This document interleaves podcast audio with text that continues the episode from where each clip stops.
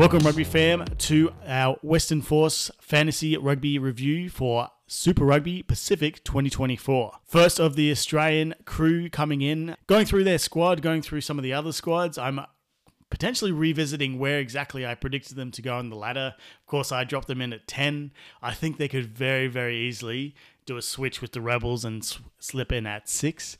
Um, very interesting squad to put together. It will be interesting to see how they put it together on the park. Uh, and I do have some thoughts to dive into, but exciting times for the in Blue.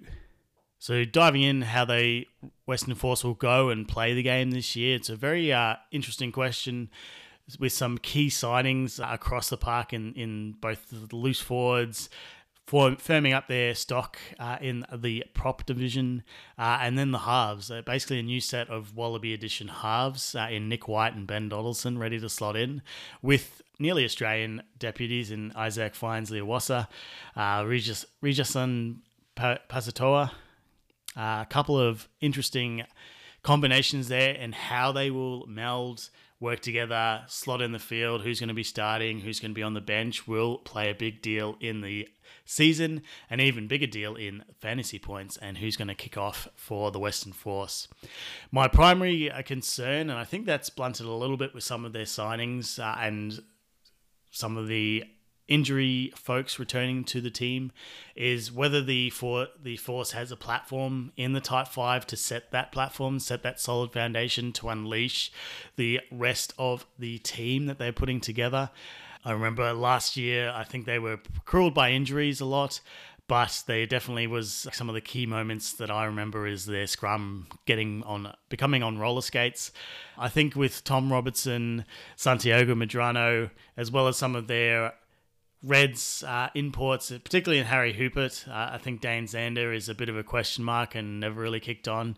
So you're definitely getting up there in the prop stakes. Uh, I think hooker is never going to be a concern with them. They've got about they've got two, arguably two Wallaby level hookers, and then they've also added uh, Crusaders hooker in Ben Funnell recently uh, to the squad.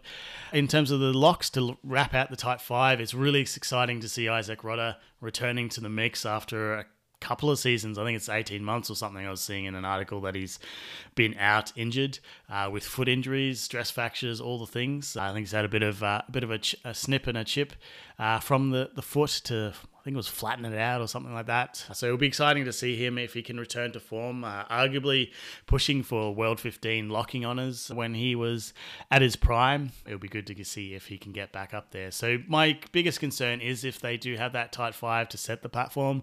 I think they've got the, the cattle there. It's just whether they can tr- translate that to results on the park and hold their own against some of the big boppers of the comp.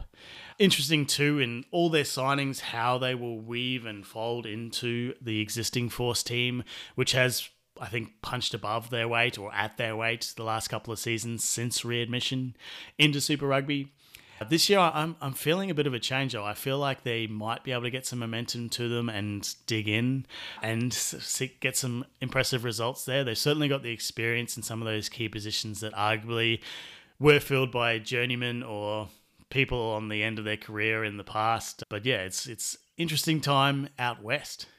So some of the key ins that's making this this big question mark of whether the force will finish 10, 6 or push for higher. Definitely the big one is Nic White, Ben Donaldson coming in as the new halves pairing.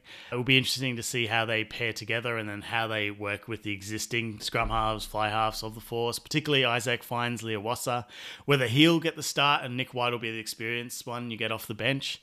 And whether Ben Donaldson will be slotted in firmly at fly half or will chop and change with 10 and 15.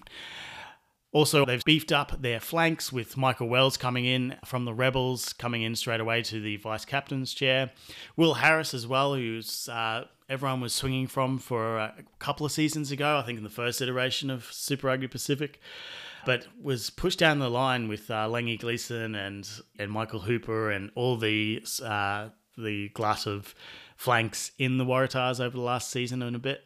So it'll be interesting to see if he recaptures form and together with uh, Wells uh, creates a really strong flank uh, pack or loose forward trio for the Western Force.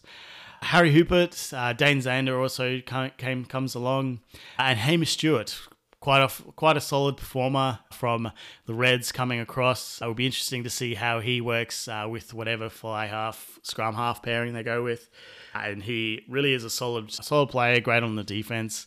Will provide them a little bit more stability through the midfield for sure. Diving into the draw for the Western Force, I think this is actually one of the the toughest draws that I've uh, that I've seen so far. I've dropped it in at a four out of ten, so it's a really really tough tough end to the season in particular with three local derbies to end the season so if they're behind the game and looking to secure a final spot it's going to be really really sapping for them to get into higher honors and get that finals berth with the three derbies uh, riding high towards the end of the season. Uh, they also got a, a trip of pain starting in around the middle of the season, going over to Fiji to face the Endura. And then they th- then they face, I think, the Blues, Brumbies, and Chiefs all in short order, or maybe the Crusaders instead of the Brumbies, uh, all in short order. So it's a big uh, bollocking they're going to cop, I think, over that middle of the season. Five, yeah, five decent matches to start. Hurricanes will be no small feat, and Brumbies, uh, but they do have some lighter games in and amongst there. So overall, four out of ten, bit of a tough slog for the Force, but I'm hopeful and I am feeling optimistic with their signings. It'll just be how they can translate that into congruency and all the different relationships on the park to get those out. So, with that optimistic vision of the team contrasted with their tough draw, who are we selecting in our fantasy sides? What are we going to slot in? Who is going to be the ones we're looking at this season? So for our ABCs, as always, our anchors. These are the these are the blokes or the people that, no matter what, you'll be able to bank them. Quite often they'll be captains. They'll get uh, hundred odd points a game for you. So this one's a bit of a tricky one. Traditionally, Nic White, particularly over the last couple of seasons, hasn't been a 100, 100 point player, though he's been sharing the role quite closely with Ryan Lonergan at the Brumbies. It'll be interesting to see if he how he works with Issak Fines-Leleiwasa. I think Issak Fines-Leleiwasa was definitely is definitely an anchor. It'll just be about how much t- game time he can get on the board with Nic White floating around. Uh, he's definitely lit up the force and lit up. Uh, chucked up a couple of good fantasy points there, but it'll see how he makes the team and, and if he starts more often than he finishes.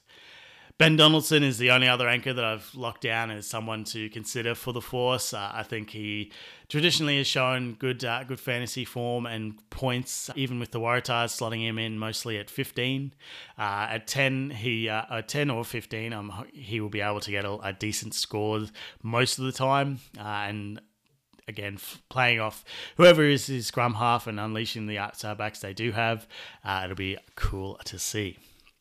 Our bolters, so these are the potential big, big, big scores, but potentially they will get the odd low score as well. Carlo Tizzano uh, lit up, lit up Super Rugby Pacific season one in uh, Michael Hooper's absence.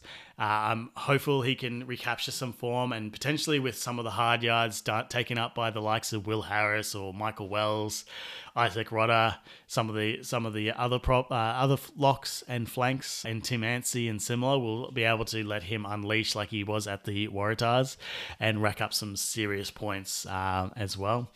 Chase Tiatia on the wing there is another another player who's very close to that anchor consideration, but does have a quite quite a game here or there. Uh, and again, it will be interesting to see how he slots in and where he slots in. Harry Potter coming back to home shores after seasons in the English Premiership uh, will be he's, he's already dropped up a couple of tries in his preseason matches. Uh, so it's super exciting to see him. If he's in the team, I think he will. He sniffs out the try line more often than not.